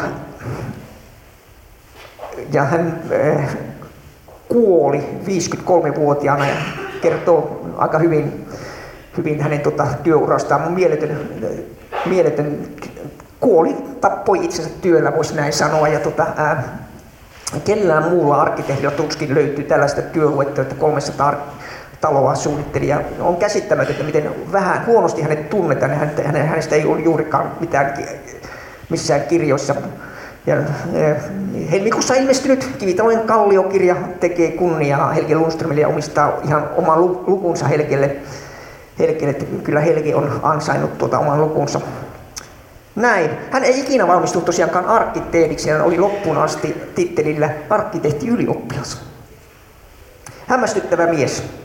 Mutta tässä vielä muutamia Hel- Helgen tällaisia mm, bravuureita, hänen, hänen tota, pieniä singeerauksiaan, tai lähinnä tämä, tämä hän, äm, hän singeerasi monesti talonsa tällaisilla näyttävillä oven kahvoilla. Tämä on tuolta Viherniemen kadulta ja on tällainen tällainen näyttävän näköinen ovenkahvi. Hän muunteli tätä tyyliä vähän eri tavalla. Joskus ne oli pystysuunnassa olevia pitkiä, korkeita ää, ovenkahvoja. Tässä se on muotoillut sen tällä tavalla tällaiseksi kaarevaksi muodoksi. Todella, oli hänen, hän, hän oli kuulemma jostain ulkomailta löytänyt tämän ää, idean ja hyödynti sitä Suo, Suomessa aika pitkälti. Helge Lundströmin ehkä tunnetuin työ Kalliossa, tai en tiedä onko se tunnetuin, mutta ainakin näyttävin työ on tämä. Eli tuossa kolmas linja viisi on tunne hyvin, hyvin, hyvin tota, ulkoiselta olemukselta vaatimattoman näköinen Juuken, äh, Juuken funkkistalo, jonka porttikongiin mennään tavallaan sieltä talon keskiakselista ja sitten eh, talon keske, rungon keskellä on tällainen valopiha. Ja tämä on todella upean näköinen tällainen, eh, tällainen tota, kaupunkikuvallinen ilmiö, ilmiö tuossa ja tuolta ylhäältä päin tulvi. Se tulee ensin pimeä, semmoista hämärää porttikongia kuljet ja yhtäkkiä sä tulet semmoiselle valopihalle, johon tulvii tuolta ylhäältä päin valoa. Niin tämä on hie, hi, aika hieno, hieno tota, ää, yksityiskohta, jota on kyllä tosi vaikea päästä tota, katsomaan, koska portti, portti on kiinni. Mutta, ää, mutta tässä se on ainakin kuvalla nähtävissä. Mutta näin. 50-luvun vähän muutti kans arkkitehtuuria, oltiin vielä funkkisaikakaudella, mutta funkis alkoi jo tulla vähän uudenlaista tällaista ilmapiiriä 50-luvulla ja vuosikymmenen tunnuslause oli kauniimpi arki. Ja tässä on mielenkiintoinen talo vuodelta 1957, kolmas linja 12. Asia on Maija Suurla ja Kaisa Harjanne. Ja tähän aikaan jo maailmalla puhut, alettiin jo puhua tällaista, oli jo tullut muo, ei, alkanut jo tulla tällaista elementtiarkkitehtuuria, eli teollista rakentamista. Ja Suomeen se ei, kos, ei vielä ollut saapunut, mutta sitä jollain tavalla ihannoittiin ja oltiin, oltiin valmis ottamaan vastaan. Mutta tekniikkaa ei Suomessa vielä ollut. Mutta jotain, jotenkin piti päästä mukaan tähän elementtiarkkitehtuurin arkkitehtuurin, tota, maailmaan. Ja tämä talo on sillä tavalla hauskasti tehty, että tämä on paikallaan muurattu kivitalo tiilirungolla rapattu, mutta tähän rappaukseen on sitten myöhemmin rappausvaiheessa vedetty tällaisia elementtejä kuvaavia viivoja, että tämä on periaatteessa vähän tämmöinen valeelementtitalo, joka on hauska. Näitä muutamia Helsingissä muitakin, että tämä on tämmöinen piristävä yksityiskohta.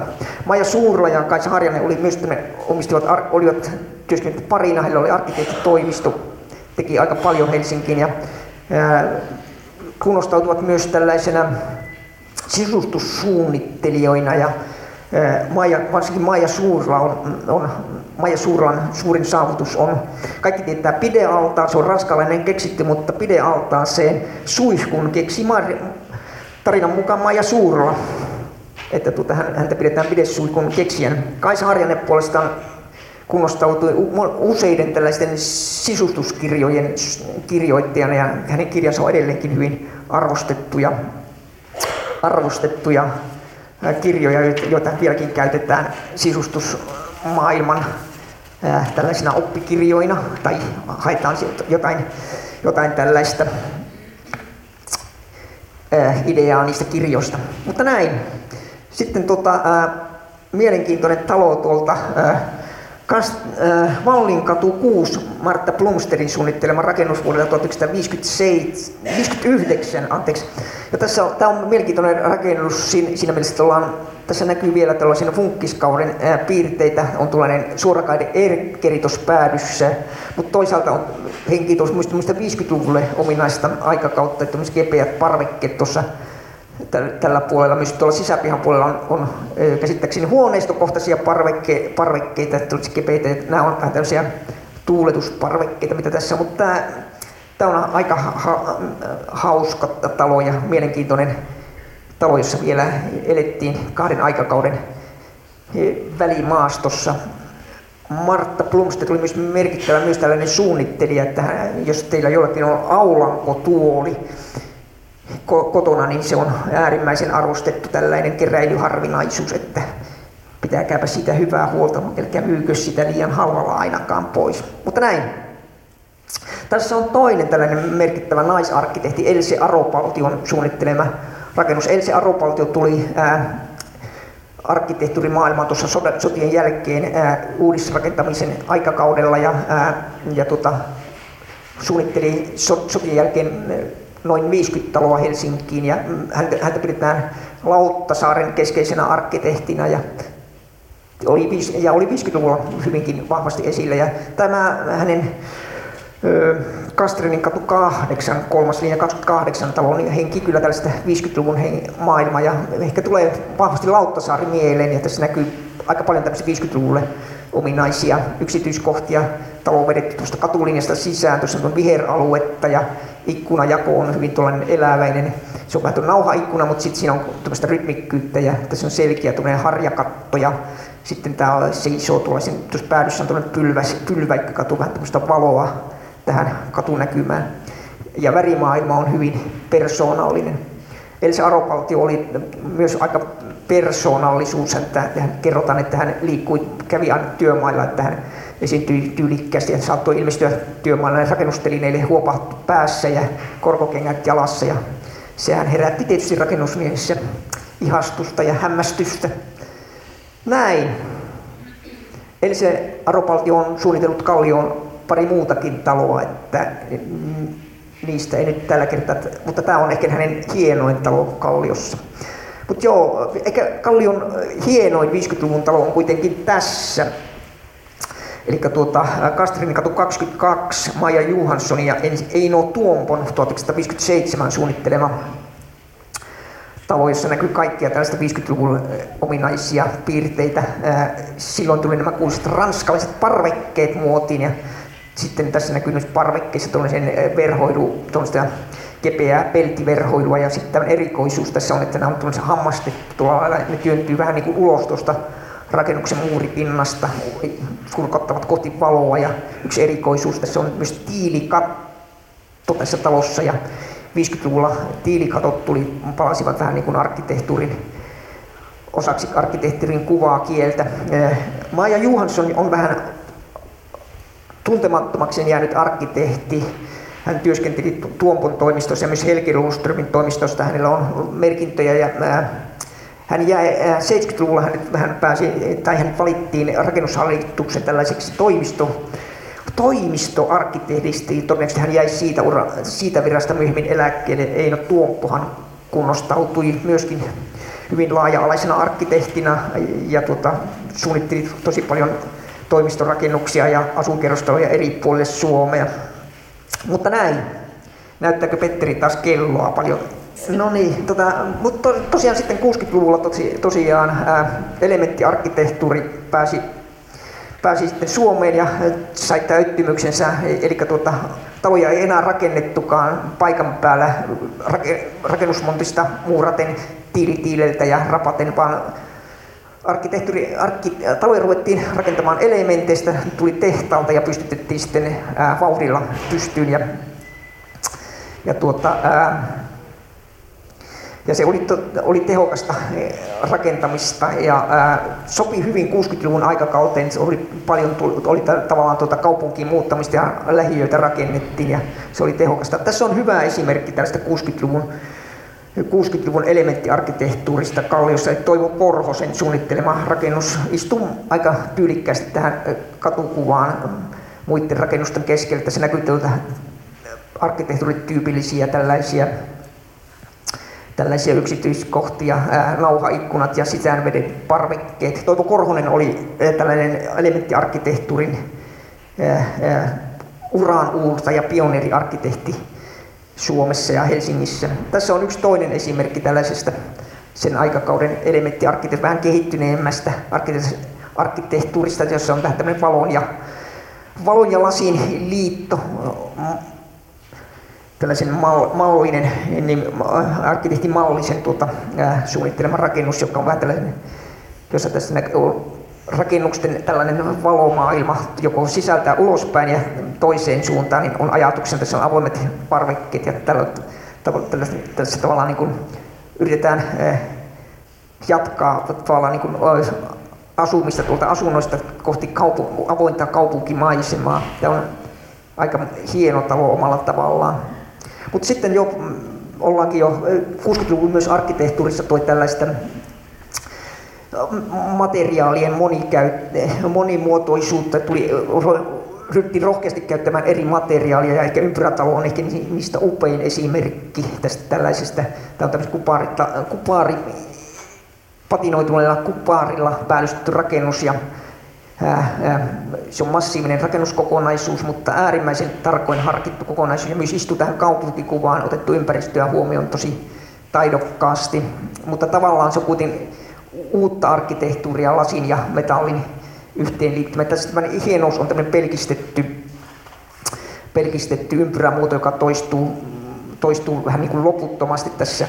Asia on tosiaan Heikki ja Kaija Sireen maailmankuuluja arkkitehtiä ja tämän yksi hienouksia on myös tämä sisätilat. Että tämän talon kokonaisuus sisällä oli myös toinen pyöreä talo, jossa oli Kopin konttori aikoinaan. Se oli irrallisena omana rakennuksena siellä sisäpihalla ja talon pyöreällä pihalla. Ja siinä toistuu tämä, myös tämä pyöreä muoto. Tiskit oli pyöreitä, valaisimet oli pyöreitä, huonekalut oli pyöreitä, siellä kattoikkunat oli pyöreitä ja tämä kaikki pyöreys huipentui, pöydissä oli sellaiset pyöreät tuhkakupit, ja tämä komea, tämmöinen interiöinen aivan uskomattoman hieno ollut aikakautensa edustaja. Tämä tuhottiin sitten jossakin vaiheessa. Tämä, tässä nykyisin, tämä katettiin tämä hieno sisätila rakennus ja se on nyt osa S-Markettia ja al- alkoa. Ja kuten siellä käy sisällä, niin huomaa, että tämä ei, tämä ei oikein toimi. Että siinä on tuhottu yksi kappale tällaista 1960-luvun hienoa arkkitehtuuria. Tässä on sitten toinen tota, ää, Heikki ja Kaija Sirenin aliarvostettu rakennus, tämmöinen temppelimäinen virastotalo, joka kaikista huolimatta on aika hieno, seisoo monumentaalisesti tuossa kaupunkikuvassa. Ja on mun mielestä aika hyvin hahmoteltu, että se, sitä lähestytään pitkien tällaisten puistokäytävien kautta ja seisoo uljaana tuollaisena temppelimäisenä tuossa katukuvassa irti muusta rakenteesta. Ja toisena tällaisena 60-luvun arkkitehti esimerkkinä olkoon tämä, tämä monipuolistuvasta arkkitehtuurista on tämä Helsingin kaupungin teatteri Timo Penttilän suunnitelma. Että tässä on aika hieno kokoelma tästä monipuolista 60-luvun arkkitehtuuria, joka on mun mielestä äärimmäisen aliarvostettua. Sen, sen tuota tällainen ää, arvostus on varmasti nousemassa viimeisten tämän kivitalojen kalliokirjan jälkeen. Mutta joo, sitten tota, pidetään pikkusen vauhtia ja tässä on tota, postmodernismia, ensimmäis, ensimmäisiä hallittuja kokonaisuuksia. Tässä varmaan jotkut muistaa, että tässä paikalla on ollut tällaisen Wärtsilän eh, ja Kone ja Silta Oyn teollisuuskortteli ja, kortteli ja tuota, ää, Haka osti tämän ja halusi rakentaa tähän paikalle tällaisen kovan rahan asuntoja, mutta nousi aika kovaa kritiikkiä ja Haka järjesti sitten lopulta tällaisen ää, suunnittelukilpailu, tämän aloituskorttelun voitti, voittivat sitten lopulta tällaiset Timo Vorma ja Jaakko Sutela. Arkkitehti Timo Vorma oli tässä keskeinen arkkitehti ja tämä edustaa tällaisen ehkä ensimmäisiä tämmöisiä hallittuja postmodernin rakennussuunnittelun helmiä Helsingissä ja yleensäkin Suomessa. Tämä ottaa aika hyvin huomioon tämän alueen muun arkkitehtuurin, tällaisen punatiilisen teollisuusrakennusten sarja, mikä tässä ympäristössä on, mutta toisaalta se on myös modernismia noin lasitornien ja kattoaiheittensa puolesta. Tätä on on kyllä hieno kokonaisuus ja tässä vielä sisäpihan puolelle tai tuolta Helmiäiskujan puolelta toinen näkymä. Tämä kätkee myös sisään hienon sisäpiha-alueen. Jatketaan matkaa vähän vauhdikkaammin. Ja tässä ollaan jo aika lähellä tätä päivää, eli tuolla ää, työväentalon sisäpihalla on tuota tällainen konferenssikeskus, jonka suunnittelijat olivat tällaiset jopa arkkitehtuuri Finlandia-palkinnoilla palkitut arkkitehdit Mikko Summanen, Niko Sirola ja Kimmo Lintola 2012. Ja tämä on myös hienosti otetaan vähän tavallaan tuota huomioon tätä alueen historiaa, mutta tässä on tietynlaista määrätietoista otetta tehdä tällaista uudenlaista ja oman leimaista arkkitehtuuria ja viedä arkkitehtuuria, arkkitehtuuria eteenpäin. Tämä on toteutettu tämän niin sanotulla pitsitiili-menetelmällä, eli tätä on tuo julkisivun ulkoverhoilu on jokaisen tiilen väliin on jätetty aukko ja tätä on tämmöinen aukollinen, aukollista tiiliverhoilua. Tämä on saanut tällaisen tiili, tiiliarkkitehtuuripalkinnonkin aikoinaan tämä hieno, hieno tuota, rakennuskokonaisuus, todellinen modernin arkkitehtuurin helmiä.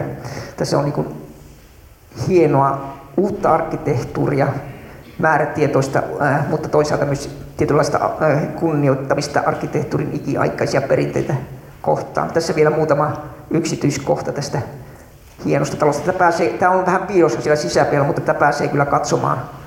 Ja tässä vielä yksi esimerkki tämän hieno yksityiskohta. Tuo sisäpuolelta se on tosiaankin tota, muurattu tuollaista kiinteää muurausta ja sitten on myös puu, puuta käytetty tosi taitavasti hieno, hieno talo, yksi modernin arkkitehtuurin hienoimpia esimerkkiä viime vuosikymmeniltä, viime vuosilta myöskin Helsingissä. Sitten tietysti on puhuttu tästä ää, ää, uusvanhasta tyylistä ja, ja on kritisoitu sitä, että miksi ei rakenneta uusvanhaan tyyliin.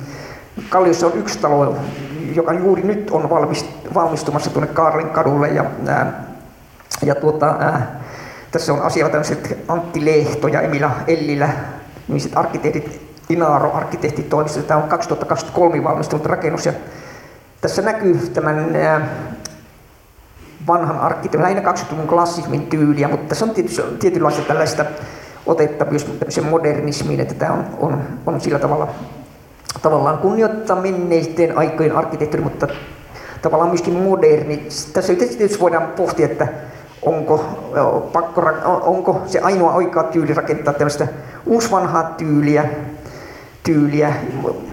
Minun mielipiteeni se, että jos uusvanhaa tyyliä rakennettaisiin koko ajan, niin se olisi aika tylsää kaupunkikuva. Ja arkkitehtuuri, sen vielä vielä paasaan, että tota, miksi arkkitehtuuri, arkkitehtuuri on taidetta ja taitehan pitää aina kehittyä. Ja tavallaan Jugend oli aikoinaan modernismia ja ää, ja sitäkin tavallaan arvosteltiin aikoinaan. Ja minkä takia tämän päivän arkkitehdin pitäisi tukeutua ja he eivät saisi kehittää arkkitehtuuria ja viedä sitä eteenpäin. Miksi heidän pitäisi niin tukeutua menneiden aikoiden arkkitehtuuriin? Tämä oli tällainen minun, minun sanomani. Mutta joo, aika varmaan päättää tämä kierros tällaiseen tota, aivan viimeisimpään Kallion hienoon moderniin arkkitehtuuriin. Ja, ja tota, ää, tässä on tosiaan tämä Lyyräkortteli tuossa Siltasaarikadun 22. Kaksi, ää, eli Siltasaarikadun tässä päätteessä. Eli kyseessä on tämä kuuluisa Union katu Akselin ää, päätepiste täällä Kallion puolessa, johon liittyy Kaisaniemen katu, Unionin katu ja sitten täällä Siltasaaren katu. Ja tuota, ää, tässä on tämä kyllä on minun mielestä hyvä ratkaisu tämä niin kuin sitä alkuperäistä Siltasaaren äh, tavallaan terävää linjaa ja tällaista suoruutta, niin terävöittää nämä hyvin voimakkaat äh, terävästi kahdelle puolelle rakennukset. Ja tässä on, aika tässä on myös tällä tavalla otettu huomioon tällaista uuden aikaista rakentamisen uutta aikakautta ympäri, tällaisiin, tällaisiin yksityiskohtiin, ympäristöarvoihin ja ilmastovaikutuksiin on otettu huomiota näissä kaikissa teknisissä ratkaisuissa. Mutta tässä kuvassa on myös hieno tällainen ää, aika, aikamatka.